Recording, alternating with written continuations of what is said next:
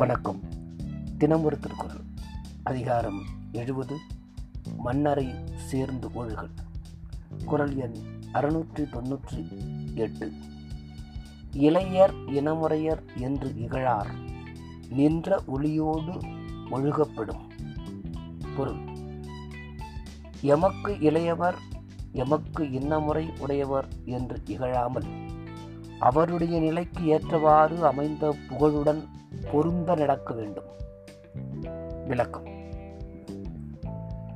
தன்னை காட்டிலும் இளையவர் என்றோ தன்னுடைய உறவினர் என்றோ நினைத்து அலட்சியம் செய்யாது. அரசரது தகுதியை எண்ணி அந்த உயர்வு கருதி பழக வேண்டும்.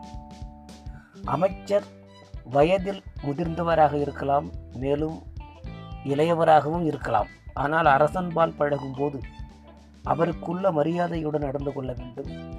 தோற்றத்தால் இளையவனாகவும் உறவினனாகவும் இருந்தாலும் பதவியால் அதிகாரத்தால் அரசன் என்பதை மறந்துவிடக்கூடாது என்பது கருத்து.